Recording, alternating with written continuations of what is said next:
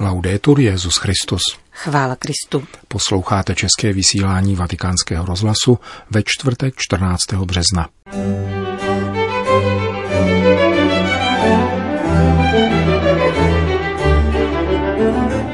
Státní sekretář svatého stolce je na návštěvě Polska. Ve věku 85 let zemřel belgický kardinál Gottfried Danels. O tématu letošních postních kázání uslyšíte v rozhovoru s otcem Ranierem Cantalamesou. To jsou hlavní témata našeho dnešního pořadu, kterým provázejí Milan Glázer a Johana Bronková. Zprávy vatikánského rozhlasu. Polsko.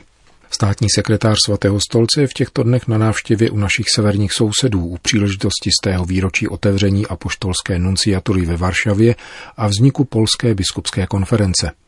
Kardinál Pietro Parolin sloužil včera v Bazilice Boží prozřetelnosti mši svatou na připomínku volby papeže Františka před šesti lety a těsně předtím se zúčastnil 382. zasedání polského episkopátu. Setkal se rovněž s prezidentem Andřejem Dudou a dalšími státními představiteli. Státní sekretář svatého stolce připomněl, že prvnímu zasedání Polské biskupské konference v roce 1919 předsedal arcibiskup Achille Ratti, tehdejší nuncius a pozdější papež Pius XI. a poukázal na to, že jednota s papežem je principem katolicity, který poskytuje záruku svobody před mocnostmi tohoto světa a zájmovými skupinami, zajišťuje společenství se všeobecnou církví a chrání před nebezpečím uzavřenosti do sebe a před politickou politickou manipulací církve.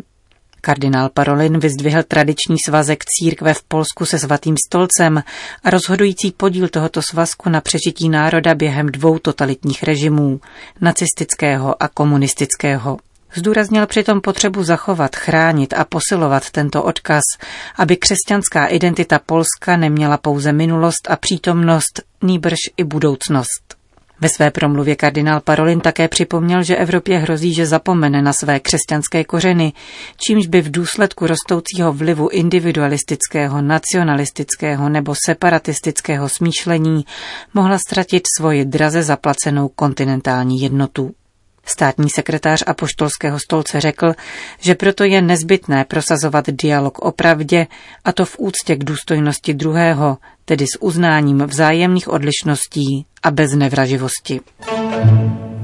Belgie, Vatikán.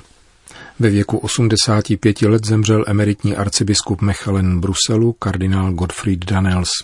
Svatý otec zaslal z Ariči, kde koná každoroční exercici, je soustrastný telegram, ve kterém vyjadřuje hlubokou soustrast jeho příbuzným, belgickým biskupům, kléru, řeholníkům a všem věřícím. Připomíná kardinála Danelse jako horlivého pastýře, který oddaně sloužil nejen ve svojí diecézi, ale také na národní úrovni jako předseda Belgické biskupské konference, jakož i člen několika vatikánských úřadů. Papež dále zmiňuje vnímavost zesnulého kardinála k problémům soudobé církve i jeho aktivní účast na zasedání několika biskupských synod, včetně té o rodině v letech 2014 a 2015. Podotýká, že byl povolán právě v době postní přípravy na setkání se vzkříšeným pánem a v závěru soustrastného telegramu papež František ujišťuje svoji modlitbou za to, aby Kristus, vítěz nad zlem a smrtí, přijal zesnulého kardinála Danelse do svého pokoje a svojí radosti. Kardinálský sbor má nyní 222 členů, z nich 122 kardinálů má právo volit papeže a 100 kardinálů je starších 80 let. Argentína, Itálie. Během argentínské vojenské diktatury pomohl jezuitský provinciál Jorge Bergoglio více lidem, než bylo dosud známo, píše argentinský politik a politolog Aldo Dudzevič v knize Zachránění Františkem, která byla v minulém týdnu představena v Římě. Autor svazku líčí osudy 25 osob, kterým současný papež zachránil život. Při ověřování faktů schromáždil dosud neznámé dopisy, svědecké výpovědi někdejších seminaristů a jiný materiál. Z těchto podkladů zřetelně vyplývá, že Bergoglio v tehdejším úřadě provinciála argentínské jezuitské provincie skrýval za vlády vojenské chunty lidi různého politického a světonázorového přesvědčení a usnadňoval jim výjezd z Argentíny, uvedl Dudzevič pro španělský internetový portál. Je neuvěřitelné, že ze strany církve se mému pátrání dostala jen nepatrná podpora, prohlašuje dále autor knihy v rozhovoru a potvrzuje, že někteří dotázaní na jeho otázky vůbec nereagovali. Dudzevič, který byl sice křesťansky vychován, se sám neoznačuje za praktikujícího katolíka a jak zdůrazňuje, nemá žádný vztah k církvi ani papeži. Ve své knize mimo jiné cituje italsko-argentinského novináře Alfreda Somozu, jemuž nynější papež pomohl k útěku. Bergoglio nechtěl, aby se na něj pohlíželo jako na hrdinu, ale proti totalitě udělal, co mohl a riskoval přitom život. Vypovídá jeden ze zachráněných. Informace získané Dudzevičem opětovně potvrzují, že očerňování kardinála Bergolia v souvislosti s údajným udáním jeho dvou jezuitských spolubratrů France Jaliče a Orlanda Joria jsou zcela neopodstatněná. Bergoglio nejenom oba jezuity neudal argentinské režimní policii, z čehož byl viněn, nýbrž naopak houževnatě usiloval o jejich propuštění, což se mu nakonec podařilo.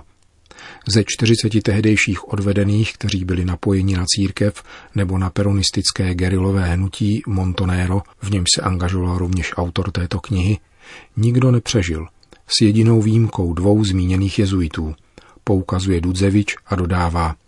Celkově bylo tehdy složité vysvětlit, proč někoho tajná policie odvedla a ještě složitější objasnit, proč byl opět propuštěn.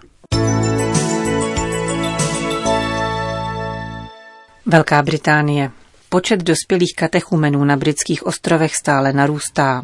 Ve všech diecézích se pro ně pořádají zvláštní formační kurzy. Jen ve Westminsterské katedrále přijme letos křest 200 dospělých. Po období evangelizace a základního katechumenátu, který je nejdelší fází formační cesty, dospívají kandidáti křtu do etapy takzvaného vyvolení. Tento obřad probíhá tradičně na počátku postní doby a představuje poslední období před přijetím svátostí při velikonoční vigílii. Ve Westminsterské katedrále se letošního obřadu vyvolení zúčastnilo více než 400 lidí. 200 z nich jsou katechumeni v pravém slova smyslu, tedy ti, kdo nebyli dříve pokřtěni, zatímco 219 kandidátů bylo pokřtěno v jiných církvích a nyní touží po plné jednotě s katolickou církví. Zvláštní bohoslužbě předsedal kardinál Vincent Nichols. Ve své promluvě zdůraznil, že tato slavnost ukazuje, jak mnoho dobrého činí Bůh v britské společnosti a jak v ní povolává nové Kristovy učedníky. Podobné obřady proběhly také v dalších diecézích. Například v Birminghamu se ho zúčastnilo 182 lidí. Velká Británie. Již několik měsíců trvá spor základní školy Parkfield Community v Birminghamu s rodiči jejich žáků. Týká se výchovného projektu, který škola zahájila v lednu tohoto roku. Pod názvem No Outsiders se zaměřuje na prevenci homofobie a transgenderové šikany. Chronologii celého sporu podává vysílání stanice BBC. V rámci jmenovaného projektu se děti ve věku od 4 do 11 let mají připravovat na to, jak se stát moderními britskými občany, kteří respektují různorodost a s hrdostí pohlížejí na svazky mezi osobami stejného pohlaví, zrovnoprávněné s manželstvím. Reakce muslimských rodičů na sebe nenechala dlouho čekat a škola se v krátké době z 80% vyprázdnila – na vyučování se nedostavilo 600 žáků. Více než 400 lidí, včetně křesťanů či židů, zároveň podepsalo petici, v níž požadují zrušení zmíněného školního kurzu, protože nerespektuje jejich hodnoty. Na místě zasáhlo i britské ministerstvo školství, které na projektu, vedeném homosexuálně orientovaným učitelem, nezhledalo nic závadného.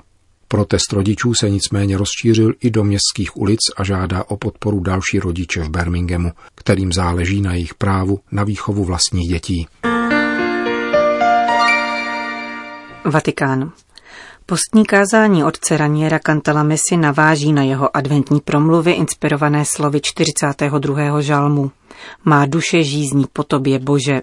Slovo, které se stalo tělem, zjevuje živého Boha, Vtělení ukazuje Ježíše jako Boha, který se zjevuje v lidství. Postní rozjímání se zaměří na nejvyšší zjevení boží lásky, k němuž dochází v kříži. Postní kázání od Raniera Cantalamesi si letos vypůjčila nadpis ze spisu svatého Augustína a vybízejí Vejdi do sebe. Tato pobídka nás nabádá, abychom našli čas a prostor pro Boha, abychom naslouchali jemu a vysvlékli se ze sebe sama. Vrcholem tohoto setkání je poznání Boha ve svrchovanosti jeho zjevení v Kristu ukřižovaném, v lásce, která se dává až po naprostou oběť. Vysvětluje otec Raniero Cantalamessa. Jde tedy o to vydat se po božích stopách, avšak nejen proto, abychom objevili boží existenci, ale abychom si Boha vůbec povšimli, žili vědomně v jeho přítomnosti. Má to být jakési probuzení, načechrání svědomí, abychom si nejen uvědomovali, že Bůh existuje, ale věděli, že žije, že nás obklopuje. V tomto kontextu název postních kázání Vejdi do sebe poukazuje na místo či na podmínku k tomu, abychom mohli vejít do styku s tímto živým Bohem. Živého Boha jistě potkáváme v Eucharistii, v Božím slově, avšak setkáváme se s ním ve svém srdci. A tehdy, jak říká Augustín, pokud nevstoupíme do sebe, pokud se nezbavíme alespoň trochu vnějškovosti i halasu, nemůžeme se potkat s živým Bohem. Augustínova slova vejdi do sebe tedy nesou silné poselství sama v sobě a promlouvají ke všem. Vyznačil jsem je za titul, ale jde o téma v širším kontextu, kontextu objevování. Mně osobně se líbí slovo povšimnout si, povšimnout si Boha. Postní doba připomíná Ježíše na poušti, jeho modlitbu a půst, připomíná otec Kantalamesa a navrhuje některé konkrétní možnosti, jak se mu přiblížit. Najít si nějaký prostor ticha, naslouchání božímu slovu, zúčastnit se bohoslužby, najít si chvíli, je-li to možné o samotě. Například cestou z práce domů vstoupit do kaple nebo kostela, když tam nikdo není, setrvat tam na chvíli, protože je zapotřebí přerušit nepřetržité věmy vstupující zvenčí skrze brány našich pěti smyslů. Jinak nedokážeme vstoupit do kontaktu se svým srdcem. Jsme totiž příliš vykloněni do vnějšího světa, v neustálé a nepřetržité odstředivé síle.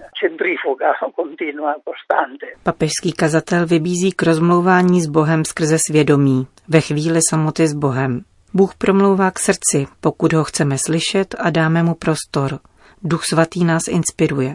Potřebujeme vstoupit do sebe, abychom se vzdálili činnostem a problémům, které nás zaměstnávají, abychom si dali pauzu, jak se hovorově říká, a mohli vstoupit do kontaktu s jinou dimenzí.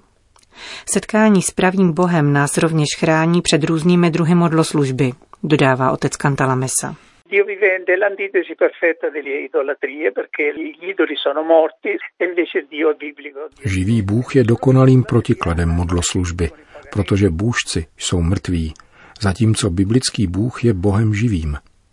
Modloslužba neskončila s dávným pohanstvím, které nacházelo bůžkům jména. Existují také dnes a jmenují se sex, moc, násilí. Mne ale zajímá především jedna univerzální modla, kterou všichni neseme uvnitř jako jakéhosi zlatého bíčka, který je na neštěstí naší součástí od narození a tím je naše já, náš egoismus. V tomto kázání věnovaném boji proti modloslužbě půjde o modloslužbu skrytou v nás samých, totiž v nahrazování Boha svým já. Tak jako ve vtělení odhalujeme, že se Bůh stává člověkem, v kříži zahlídáme, jaký člověk se stal Bohem, jaký typ člověka se stal Bohem. Sám Bůh v kříži zaměňuje moudrost za bláznovství a sílu za slabost, totiž za lásku. Kříž má proto ústřední místo, je stěžněm vsazeným do loďky církve, protože právě v něm se ukazuje Bůh jako takový, jako láska, která se dává až po naprostou oběť. Říká papežský kazatel otec Raniero Cantalamessa k tématu letošních postních meditací pro papeže a římskou kurii.